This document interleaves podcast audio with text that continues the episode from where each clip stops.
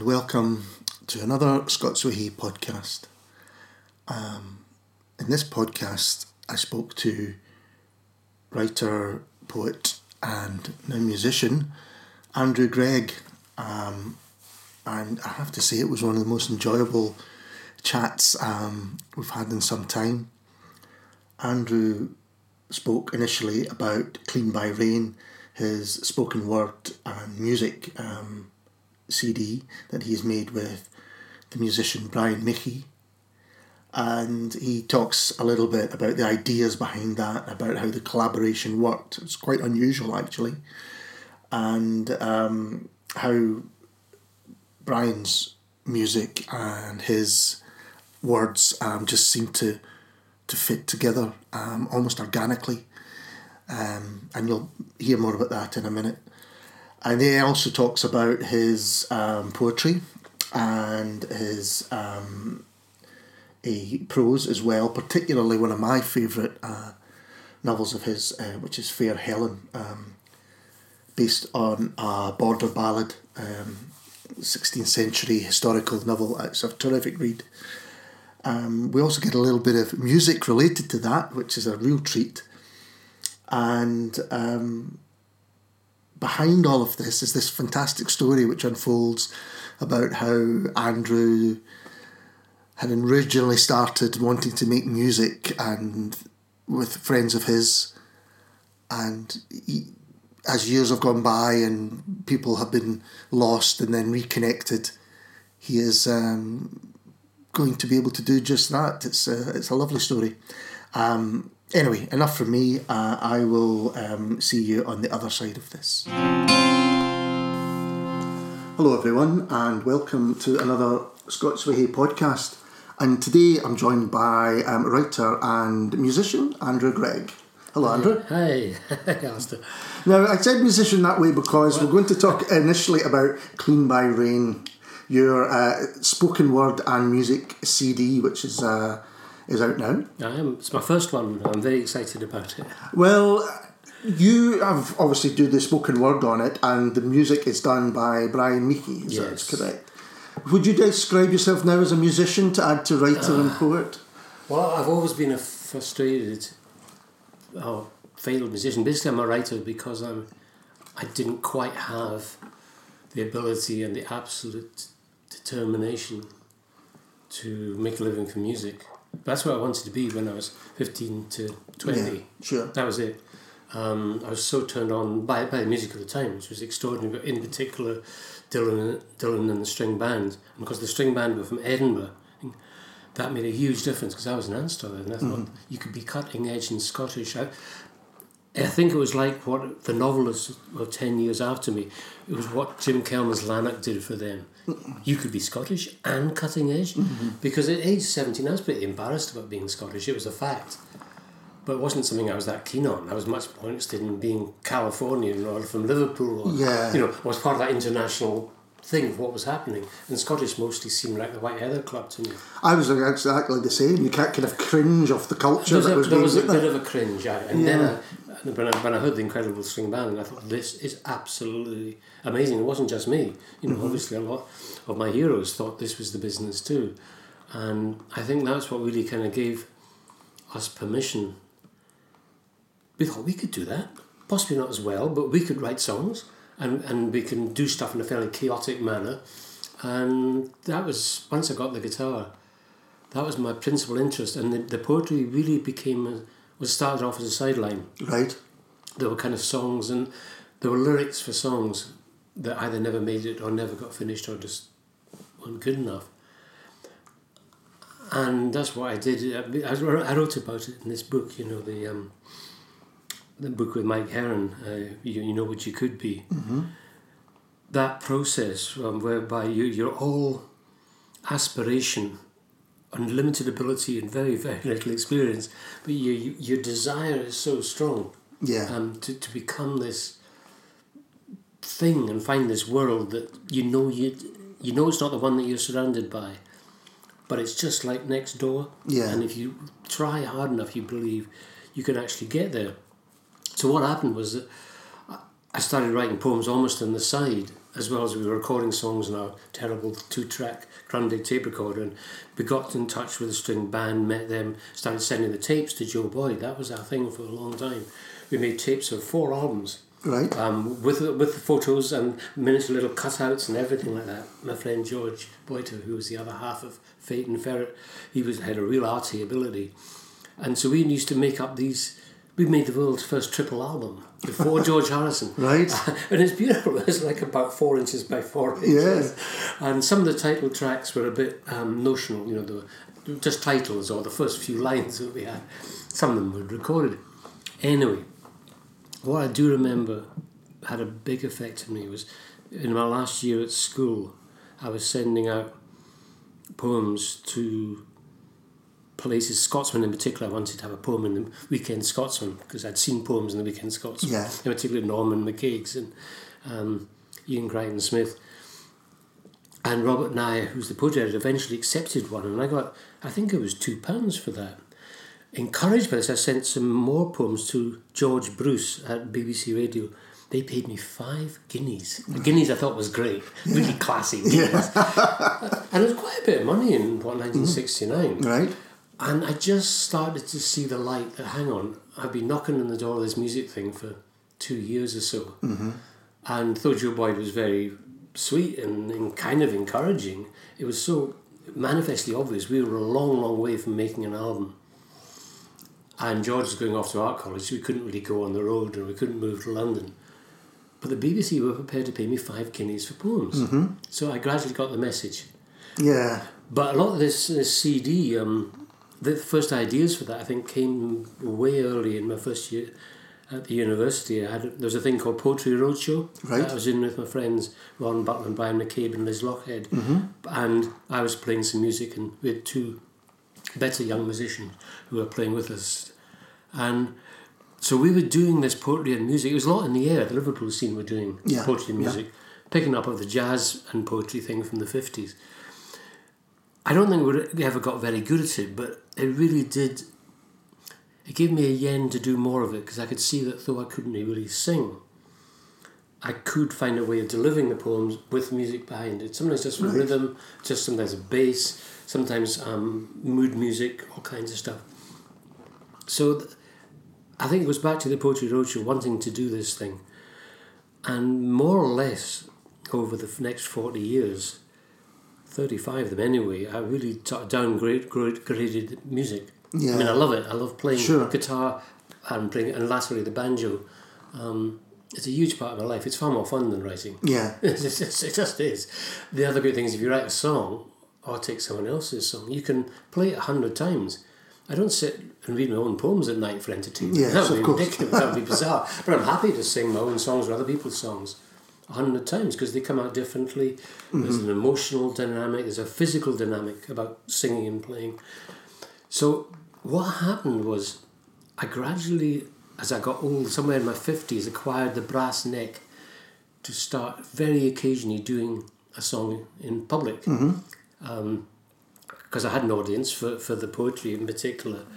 And, you know, the doors were locked. And I thought, well, people are too polite to, to leave. And I thought, OK, I'm just going to try doing this. So I'd right. start doing a song or two or, or more, particularly once I got the banjo.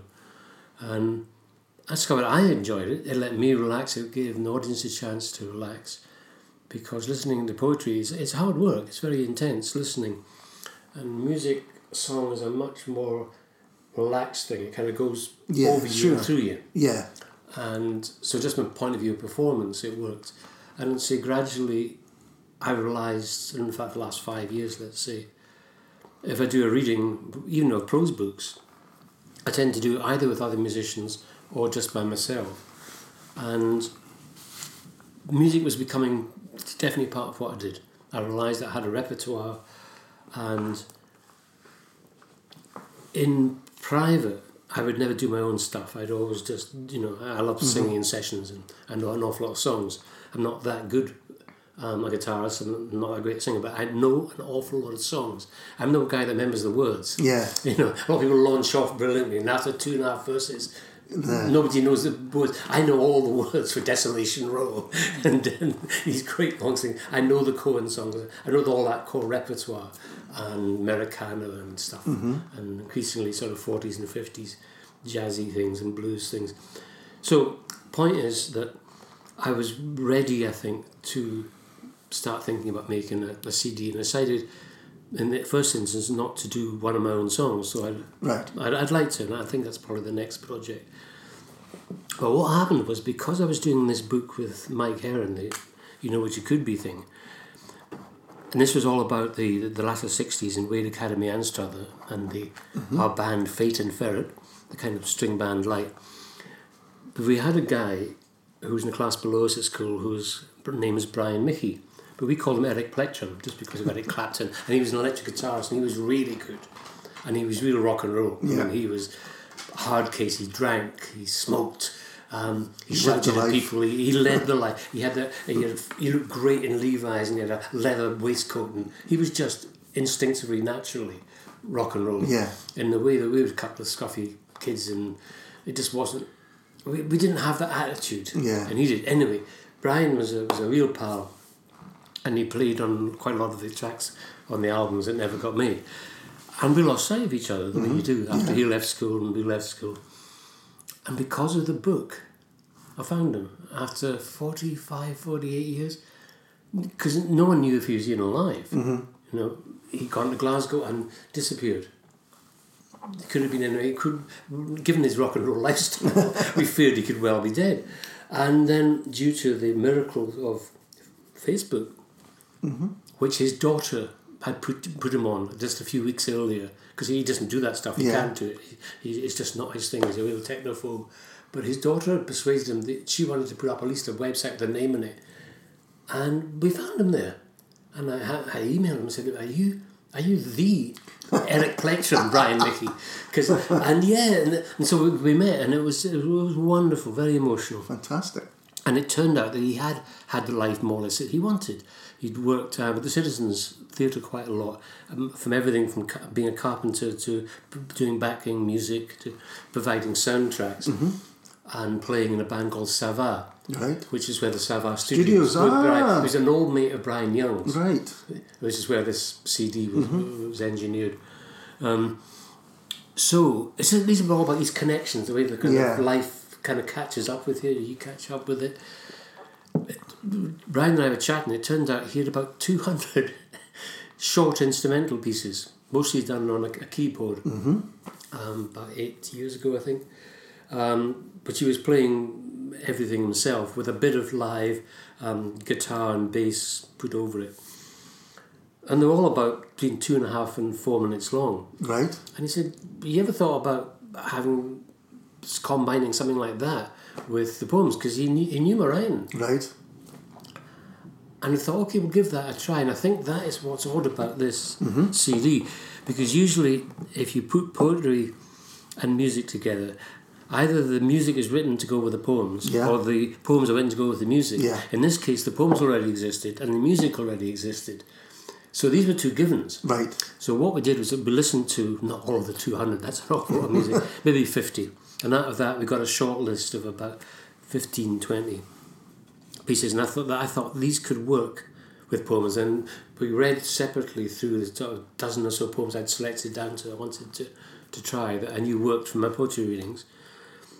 And the weird thing was, we, with only one exception, we, we had drawn up the same list of pairings. Right. That bit of music is going to go with the poem called Orkney. That one is Shetland.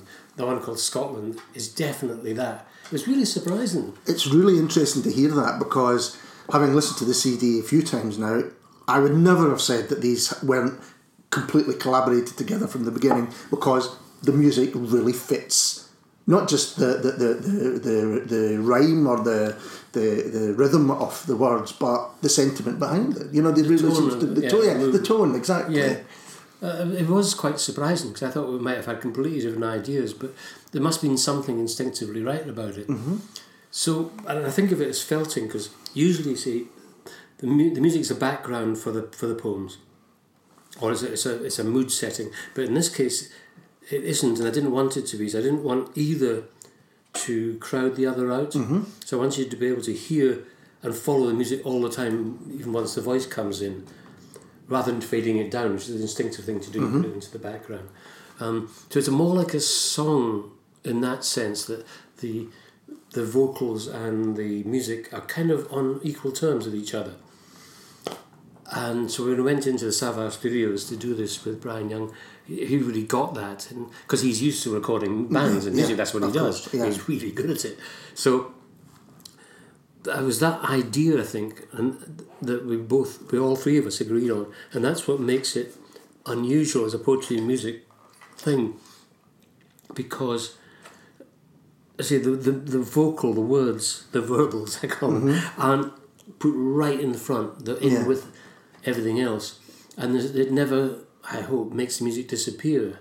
No, not at all. Just, just, just to be there, um, and some of it, uh, Brian suggested, was a little bit inert, um, just because it came from a different musical period. This was done on analog, mm-hmm. a very good analog machine. Everything had to be transferred to digital. Um, and Brian's a really good musician. Both uh, both Brian's are really good musicians. So anyway, they said, we need something live on top of this. Okay. So we got this chap, Alan Toll, um, in, who's an old mucker of both Brian's. And bizarrely, I had met Alan Toll one night um, in Drury Lane Arts Lab in nineteen sixty-nine, right. after George and I's Fate and Ferret had gone to hear... Um, the extended version of uh, Magical Mystery Tour. Right. And we were just thinking, where are we going to sleep tonight? And this guy with really, really, really long hair, very, very thin, comes up and says, hey man, are you, are you, you, you, you're Scottish? And we said, yes, we are. He said, I'm from Glasgow, name's Alan J. Toll. You got anywhere to crash, man? And we said, no, man. So he put me, and he was staying temporarily in, in, in London in a flat somewhere. And we, we slept on the floor, and I'd always remembered him, and I'd written about him. Right.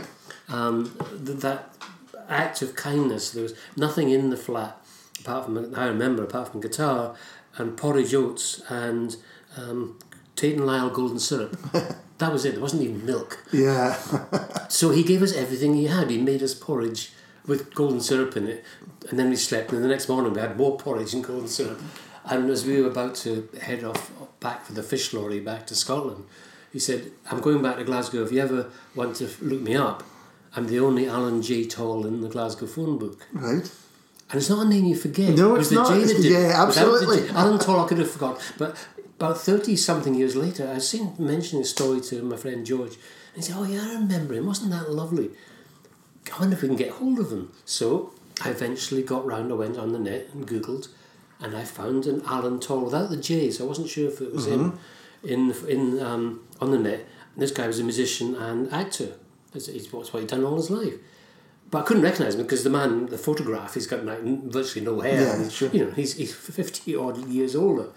But there was one photo in his photo library of this skinny hippie playing sitar in a back in a back garden with a very bad colour photograph, and it had all been warped with time. Sure. I thought, that's him. That's definitely him. So I, I had an email address, so I emailed him and said, you probably won't remember me, but um, you once put us up for a night when we were completely scunnered in, in London. And he got back. So, I mean, life is amazing. He said, I've never forgotten you guys, but mm-hmm. I didn't know what your names were. Mm-hmm. All I knew was you were Fate and Ferret and you were from Pitt and Weem. Yeah. He said, I didn't know you were Andrew Gregg. He said, I've been reading your books for years. I had no idea that was you. Incredible, wasn't it? Quite incredible. It was so sweet. So this is, we had to get him on the on the C D. Mm-hmm. So Alan plays flute, sort of played live over the mixed recording on three of the tracks, and I think he really lifts it. Mm-hmm. I, I, I love his flute play. He's a very good guitarist too. But as the flute playing was refreshed. I agree. The flute yeah. is, is, when I was listening to it before I came through again today, that was what really hit me as being, it just enlivens it. It, mm. it just brings a kind of, as you say, a freshness to it. Yeah. yeah. Um, so when Brian had all this music, had he mm. pl- had he plans to do anything with it, or was he just in a form of storing up? I think he never felt he was much good at lyrics. Mm-hmm. I think he had a notion that because they're, they're structured like songs. If you listen closely, there's mostly a first verse, verse in effect, mm-hmm. and then it's, it's done again but a bit differently, and then there's a middle section, and then it returns to the nearly all structured, right. right, which is the classic way of yeah, structuring uh-huh. songs as opposed to being kind of abstract uh, musical pieces. Mm-hmm. So I think in the back of his mind he must have been looking for somebody to write the words for this, but to be sung. But what's interesting is your lyrics aren't really like songs; they no, are spoken. No, no. no, so the I hadn't noticed that the music was structured that way. I'll have to listen again to see that. Mm. But because the lyrics aren't structured that way, for want of a better word, yeah. um, that's that's a really interesting way of doing it. You know, it, like the music's it, trying to go in one way, and that's then it. That's it exactly. Um, because they are going. They're not marching in step. Yeah. I mean, I do write songs, and I write songs fairly conventionally, A, A, B, B, mm-hmm. or A, B, A, B, if I'm being far out. Mm-hmm. And I do have, you know, two verses, middle section, chorus, whatever. For some reason, I'm fairly conventional when I write songs. But these poems, um, they don't have regular meters, no. they don't have regular rhymes, so they cannot be sung. Yeah. Really. They'd be very, very hard to make that work as sung things, so they don't have the, the clear patterning. I mean, they've got a lot of tone and rhythms and internal rhyme and yeah. off rhyme and stuff. But, I mean, I always think that a poem is like a song that happens to not have a tune. Mm-hmm. But the difference in some ways is even greater than that, that it's yeah. not, it doesn't have the same structural That's devices. Right. That's right. Even someone like to, to Dylan, um, take like a Rolling Stone, mm-hmm. it's an utterly revolutionary song, but it's perf- really quite conventional. Absolutely. It has verses, mm-hmm. all of which are the same length, mm-hmm.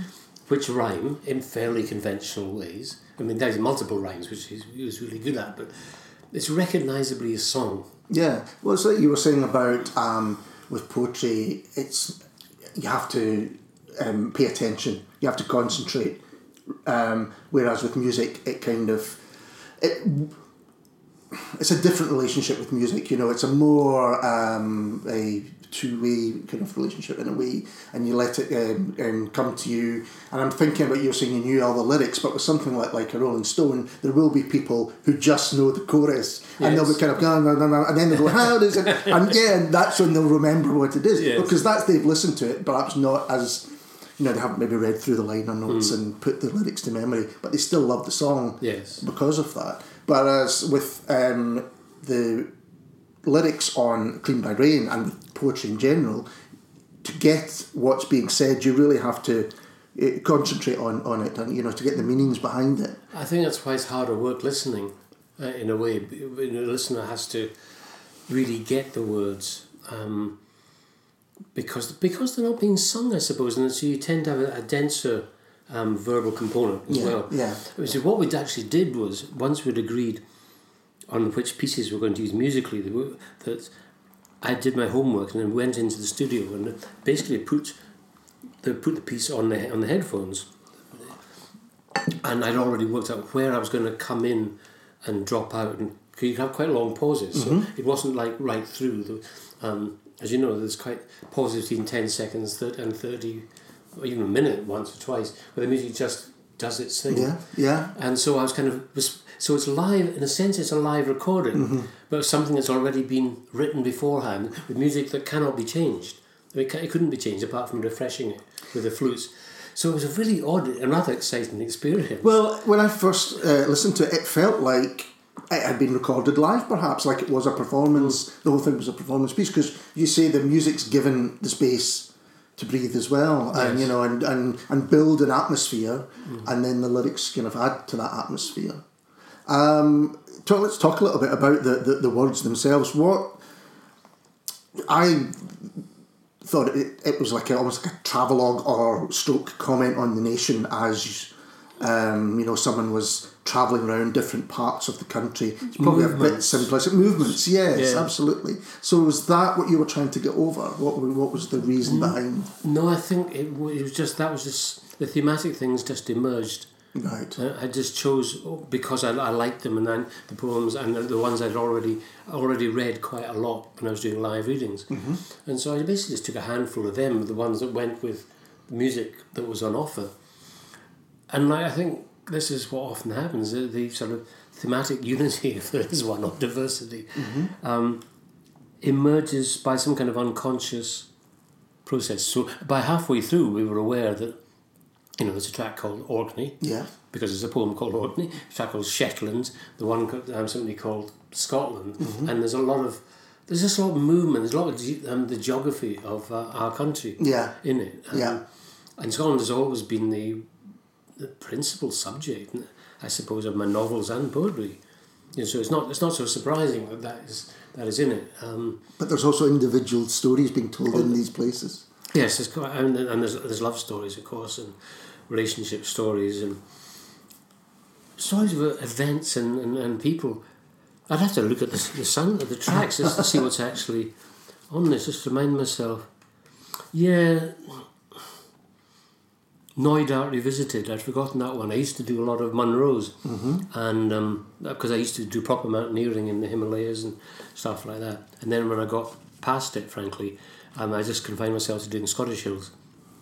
And so this, I had this poem kicking around, Knoydart Revisited, which is uh, it's a love story, but it's also about the hills in Knoydart. And it was, when I was doing that one, I thought, you know, there's something I'm addressing here, and I don't quite know what it is, but here all these tracks are about this are about this different variations or versions of the same things, about feeling alive in particular places in a yeah. particular country that I know pretty well. And I think that's again where the music works really well with them, because the music has um, I won't use the term ambient, but there is a, a, um, It, it stre- it's not confined, it stretches, it changes, mm. but it's always seems to be part of the, the whole thing, you know. And I think the, the lyrics work like that as well. Well, yes, they work as individual tracks, and I think you can do that, but the whole thing just feels complete. It's spacey. Actually. It is spacey, There's a lot yeah. of space in Brian's yeah. music, so it really suits the outdoor poems, mm-hmm. like Orkney. Yeah. Shetland, with a little bit of subtle echo um, that Brian Young added. Um, It kind of brings that out. So there's a kind of, there is a kind of breathing space quality that, that I really like. And there's a couple of um, quite heavy tracks. The one called Hoof mm-hmm. that I already had, which was about rock and roll overload in Anstruther Town Hall in nineteen sixty-five, which Brian knew really well as well. He knew those violent beat concerts that we used to go to. And luckily he had a couple of uh, heavier tracks. Yeah. Because as far as I remember, there's no drums in this thing. I mean, that's what's... I think you're right. It's very rhythmic. That no track in particular in it. is heavy, and it's, it's got it's the heavy. guitar, and it's got the... But, a, yeah, it's it's not still not a conventional rock and it's, roll. It's not rock and roll, because there is there's about three different basses, but they're all done on keyboard. Mm-hmm. And um, above all, there's not drums. Um, there's an electric guitar, which is great, and essentially it's Crossroads. Mm-hmm. You know, yeah. Brian would admit that. Um, That's what's lurking in behind yeah, it. Yeah, that, yeah, it is. That's what it is. Um, it, it, it disintegrates into chaos at the end, which is exactly what my poem did. I thought, we've really got to do this one yeah. together. And that was when I got one of the biggest kicks out of. So, but that in a way is untypical, because that feels like um, in a, something happens in a, in a compressed space, mm-hmm. in a compressed town hall inside inside your head. Whereas a lot of the other ones are pretty out. outdoorsy and outside. Um, I just took it as a different aspect of the country. So you've got the, the, the outdoors aspect and the the um, epic aspect, but then you've also got the little, you know, things yeah. which are going in town halls or in, you know, church halls or, yes. you know, where there's this kind of internal uh, drama going yes. on. Yes, and, and, and bedrooms, let's be frank. Yeah. I was just thinking that, um, because it starts... And we always knew this was going to be the first track, poem, which I already had, called A Man Is Driving. Mm-hmm.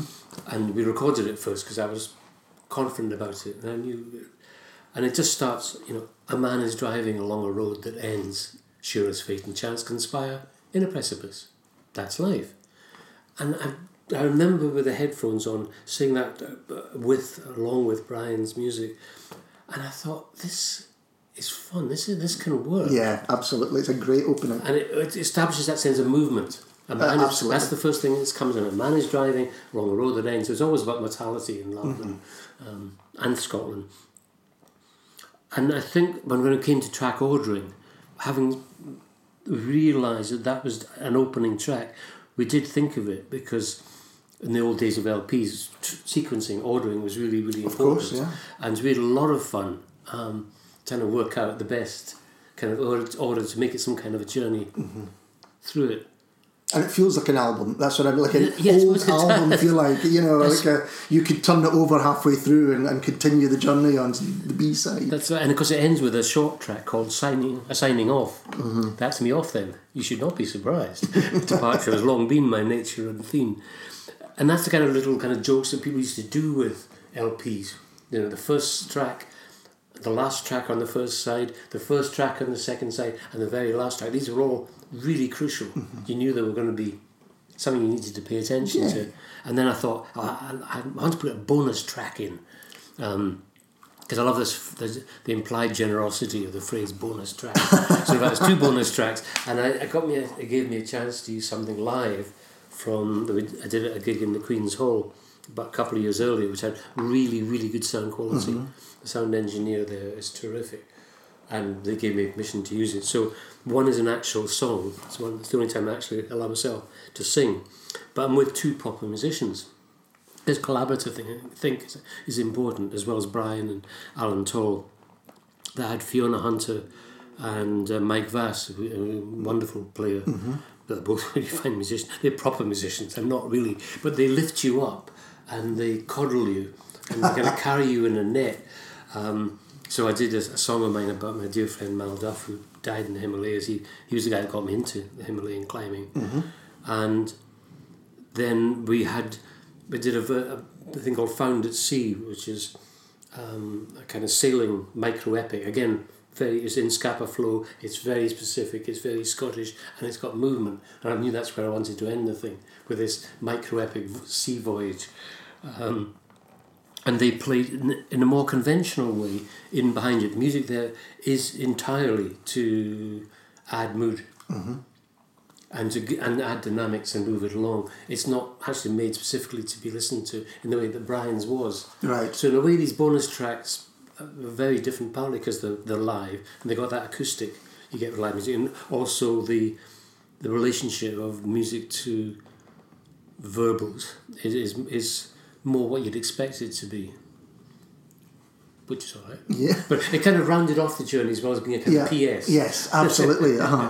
um, so when you're writing, uh, say, a collection of poetry, do you think about that in a similar way, that you have, you're putting together a collection which is a whole and not just individual poems? Or, yeah, yeah, very much. Mm-hmm. Um, I, th- I think, again, that's because of this background in music, in L Ps. I'd always thought of um, a poetry collection not as just a bunch of poems. I was always really interested in ordering them mm-hmm. and sequencing and, and picking ones that sat with each other. Yeah. And so you'd get change, contrast, development, and quite a lot of about three or four more books of poetry, things like Men and Ice and Western Swing and Found at Sea. They're all narratives. There's an, a real and implied narrative movement through it. Mm-hmm. The ones that are not narratives have still have their kind of emotional fluxes and um, changes of place and changes of imagery. So yes, I'd always always thought of them as something that is partly to be enjoyed and taken in as a as a whole. It's not how they're written yeah. as a rule, unless mm-hmm. I was writing something which I knew was a narrative narrative poem in many parts. It's more a matter of doing it and then seeing the patterns that emerge. Mm-hmm. Mm-hmm. And basically the best order of presenting them. Yeah, yeah. Um, and, and the patterns tend to emerge as you're writing um, at a time, or can you say, oh, I wrote something, you know, a few years ago which would be perfect now to fit in with these? I mean, how does that... Well, as a, as a rule, what happens is that I've got the po- the poems, where, you know, it's a poem, a collection's worth, let's yeah. say. Um, and... sometimes I just literally lay them out on the floor mm-hmm. and just you just look and scan and, and feel the ones that live with each other, and one mm-hmm. or two that well, actually really I'll keep that for another collection. That just doesn't fit here. Yeah. It won't work. Um, and you always try to get the first one and the last one and then the odd big thing that you can put somewhere in the middle, you know, and see the shape of it. I mean, very occasionally in when you're writing a long poem in many parts, let's say, like Found at Sea, you do occasionally have to write something because it's necessary to write something that's going to go in there and do this thing. Yeah, yeah. So there's a, yeah, you've got a, yeah. a central theme. Yeah, sometimes you have to fill in the blanks. Yes. Um, and, that, and that's quite a conscious thing. But as a rule, what happens with, with me at least is that one poem will set off another one, which sets off another in a kind of sprouting kind of progress, mm-hmm. um, which I'm never really in control of, but I'm very so happy it, when it happens. It sounds quite similar to how you would maybe write an album. I think it probably you know, is. That's the, yeah. I think it just it just kind of grows, and every so often there's there's one a poem or two just get lost and forgotten, and then you might come across it a few years later and think, oh, I could use that now. I could stick that in this, this collection I'm doing now. Um, you spoke how writing songs is different to when you write poetry, um, mm. because you you said you're more structured, maybe not more structured, but you've got you're more conventional in the music than the poetry. How then is the change between writing in those ways to then writing fiction?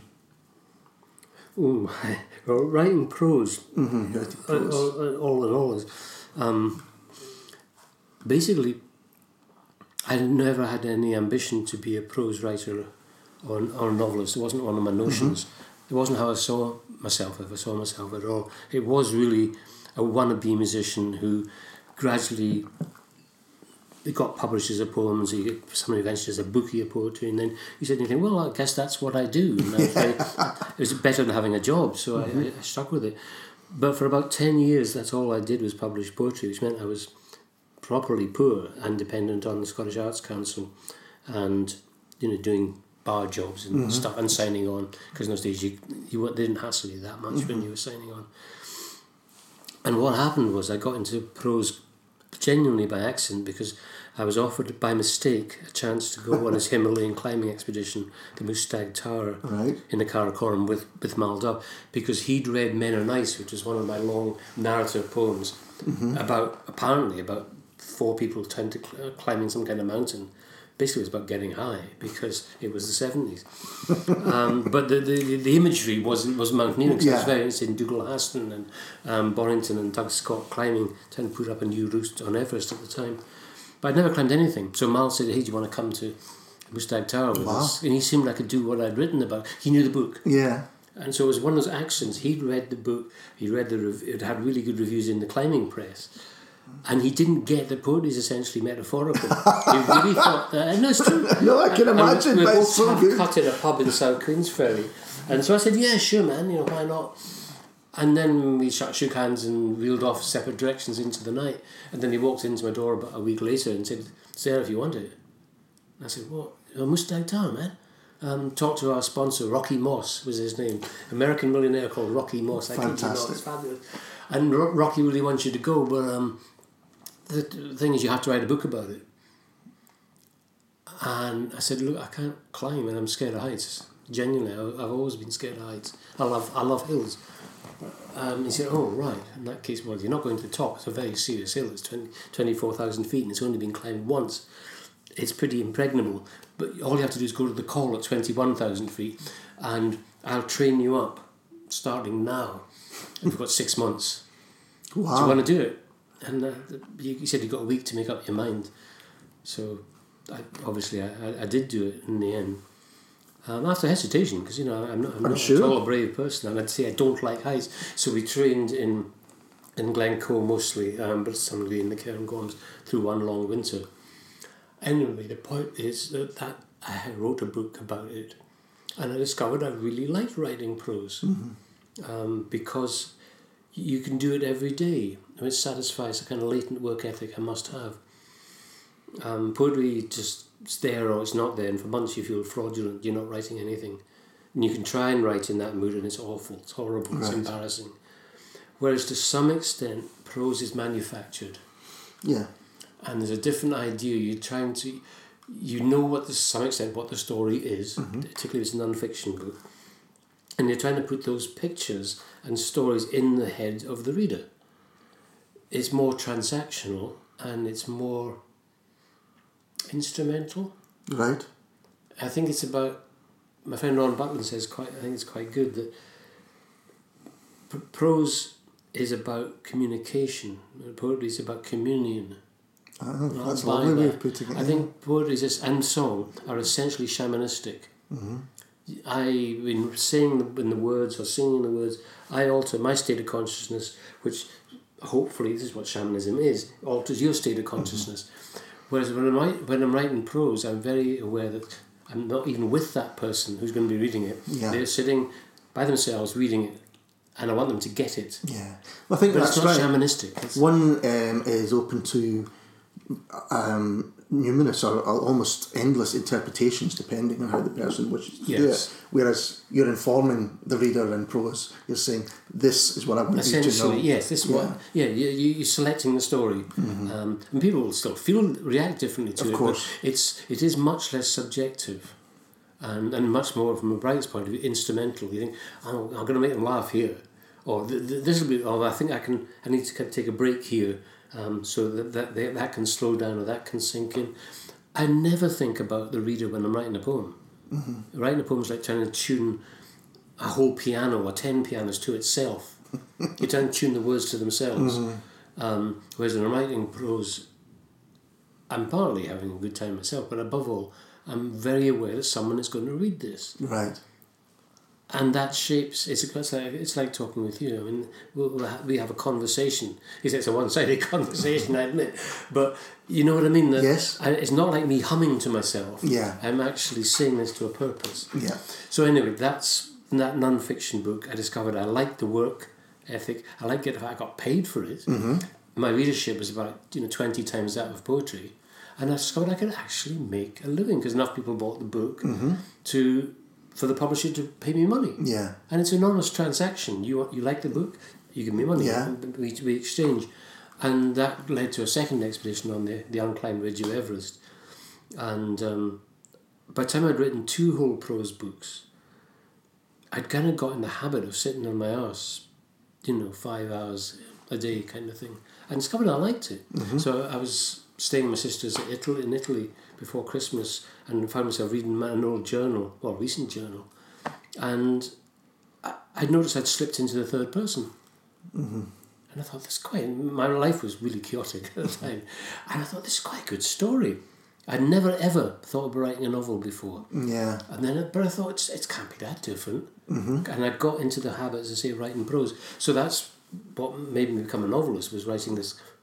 In some ways quite autobiographical um, first novel, and by that time, you know, I, I'd kind of got used to that. Okay, I, I guess I'm a writer, and it means I'm not dependent on the Scottish Arts Council and I have a relationship with putative readers, yeah. which is lovely. My father could read yeah. these books. He said I, can't, I don't understand this modern poetry, son, but I knew he could read yeah. prose books. um So what was the first novel? What's the name of it? Cause, um, that was Electric Bray. Electric Bray, right. right. And that is the, the kind of more most autobiographical one yeah. that you've done. Yes. Um, it's my life with bells on. the, the the one, um, the novel which I know best and absolutely love is Fair Helen. Oh, that's nice. Great. And uh, it's a historical... Yeah, that's novel. Much further away from me, yes. Yes. It's not about me.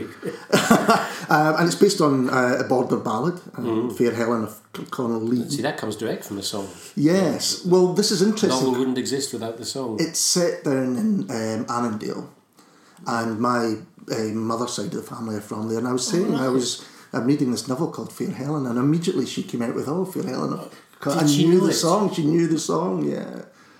I can sing a little bit of Archie Fisher's version of it if you want. Oh, that would be fantastic, yeah. yeah. Um, the best recording I've ever come across of it is... There's a lot, lots of different tunes to it. It's um, Archie Fisher's... So I finally met him, he was something of a hero of mine. I met him in the course of doing that book. Oh, fantastic. Um, and he... The, the track had long disappeared, but he, he actually gave me one of his last copies of Man with a Rhyme, I think it's called. The album is called. And on it is... It's not the kind of thing I can sing very well, but I quite often do this with Rachel Newton, a wonderful folk musician, singing it. And she does it with a class sack, and it's just heartbreaking. Oh, again I wear where Helen lies, for night and day on me.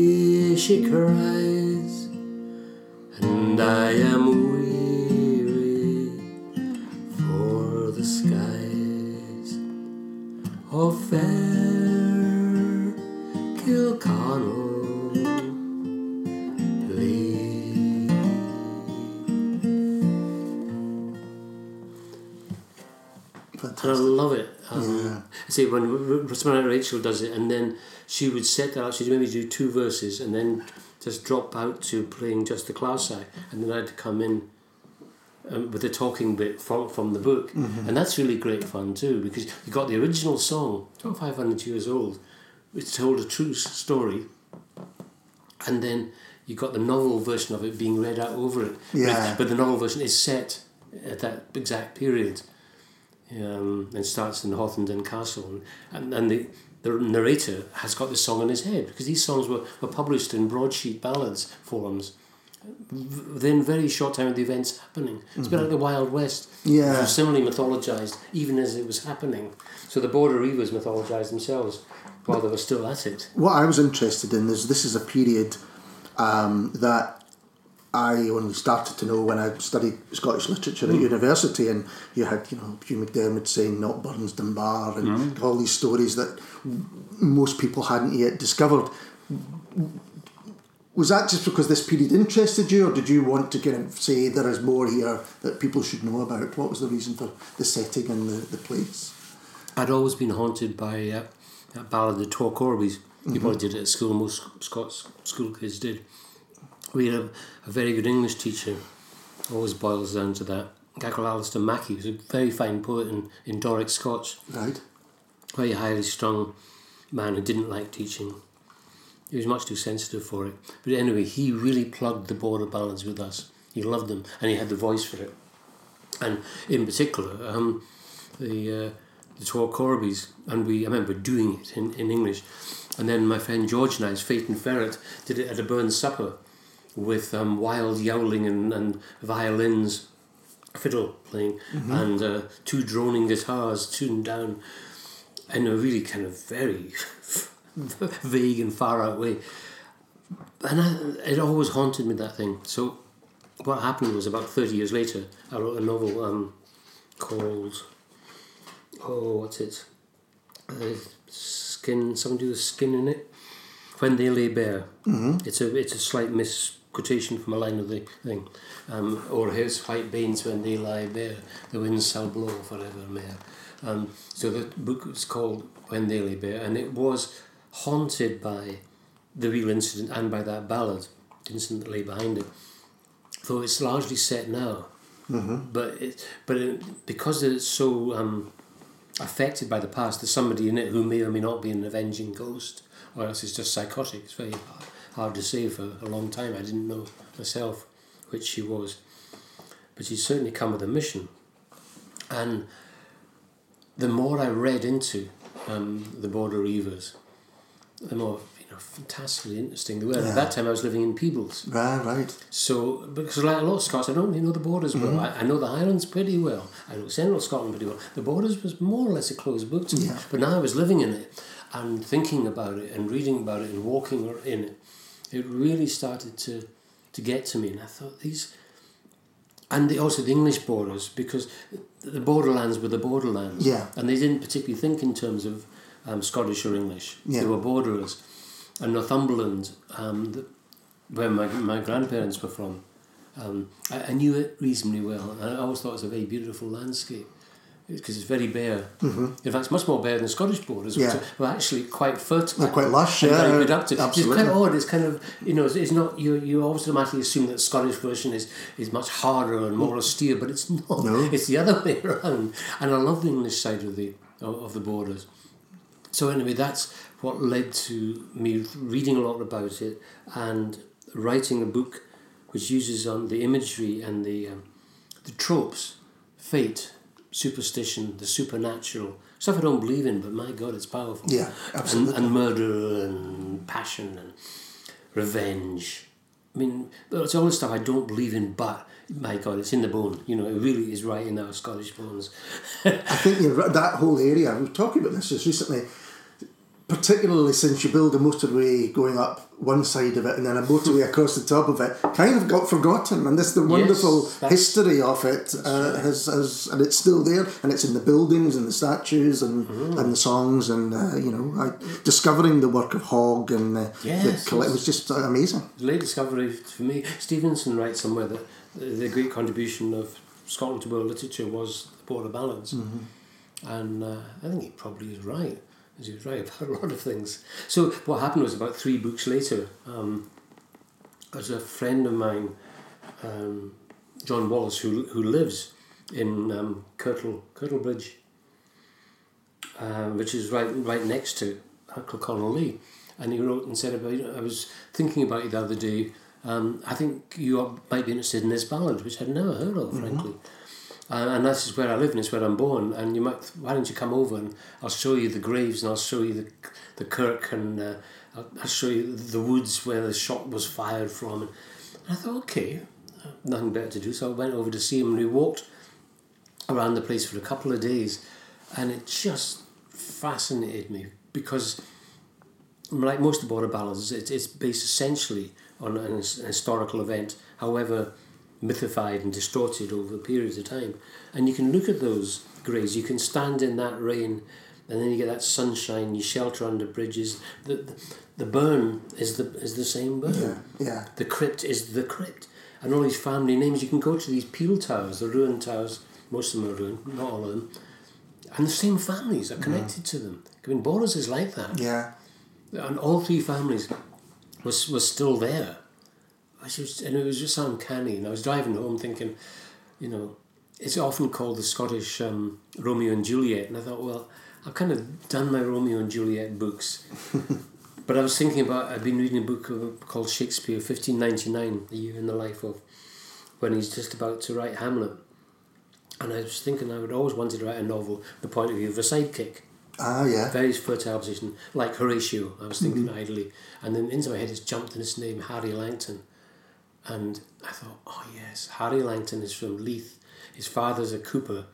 He would have gone to Edinburgh University, paid for by the Guild, which is how he could have met someone of the gentry, Adam Fleming, mm-hmm. who's part, and that takes him into the, the love triangle, which will end very badly.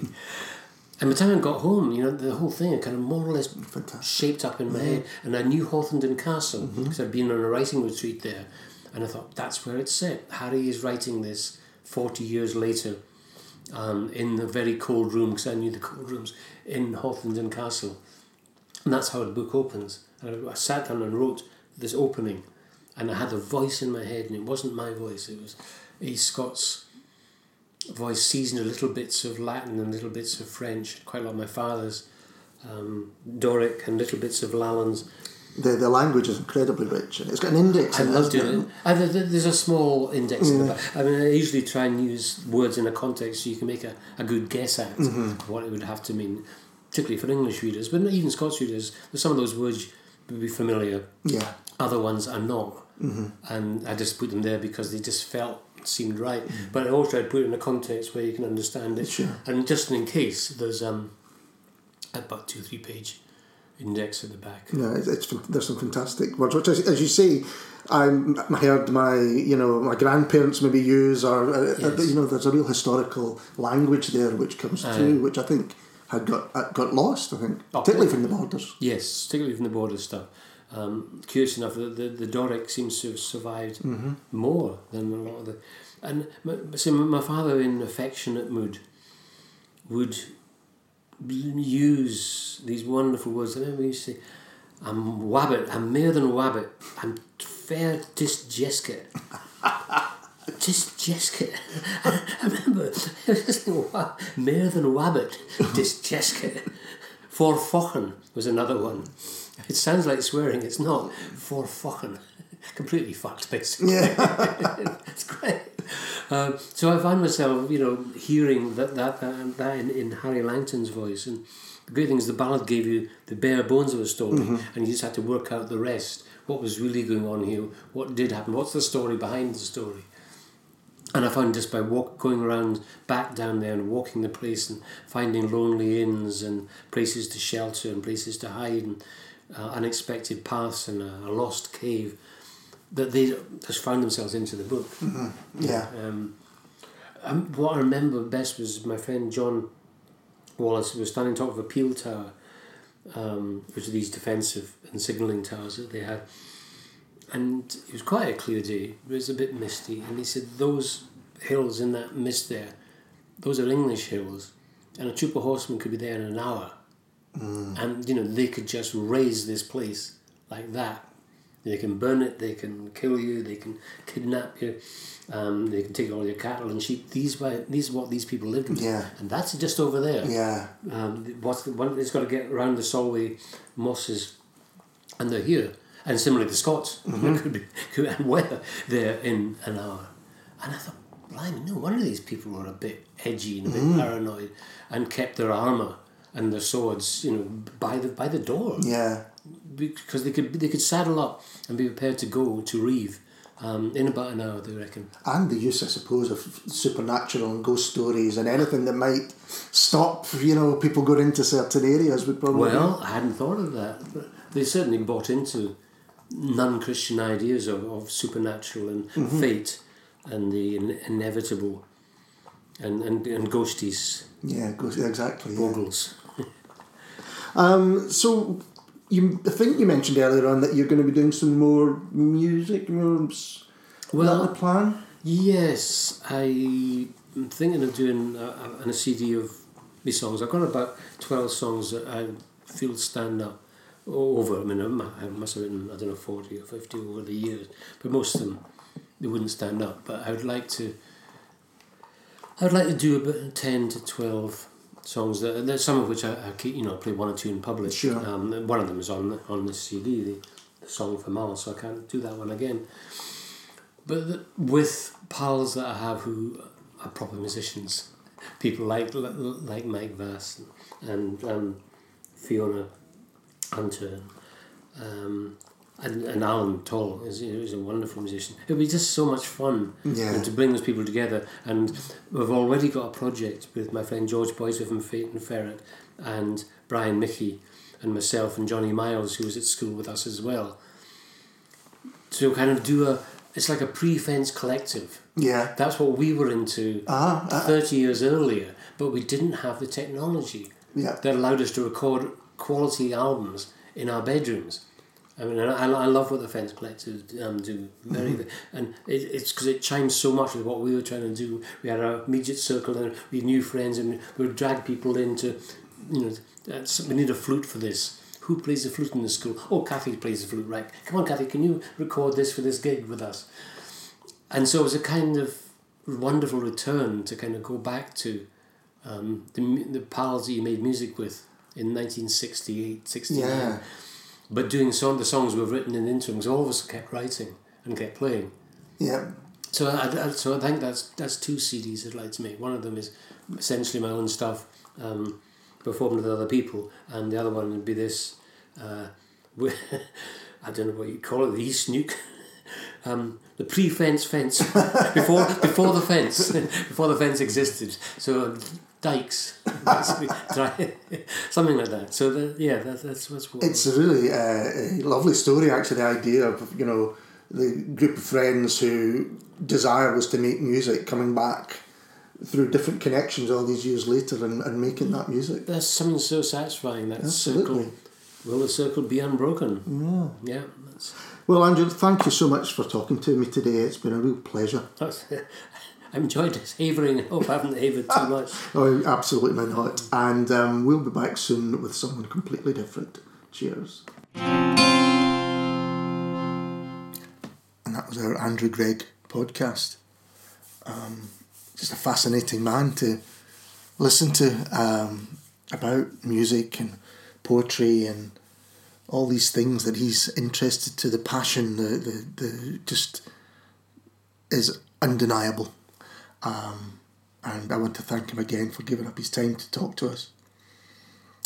I will be back soon, um, as I said, with something completely different. Genuinely don't know who it's going to be, but um, they'll have to go a fair bit to be uh, as entertaining as that. Uh, but we will see you then. Cheers.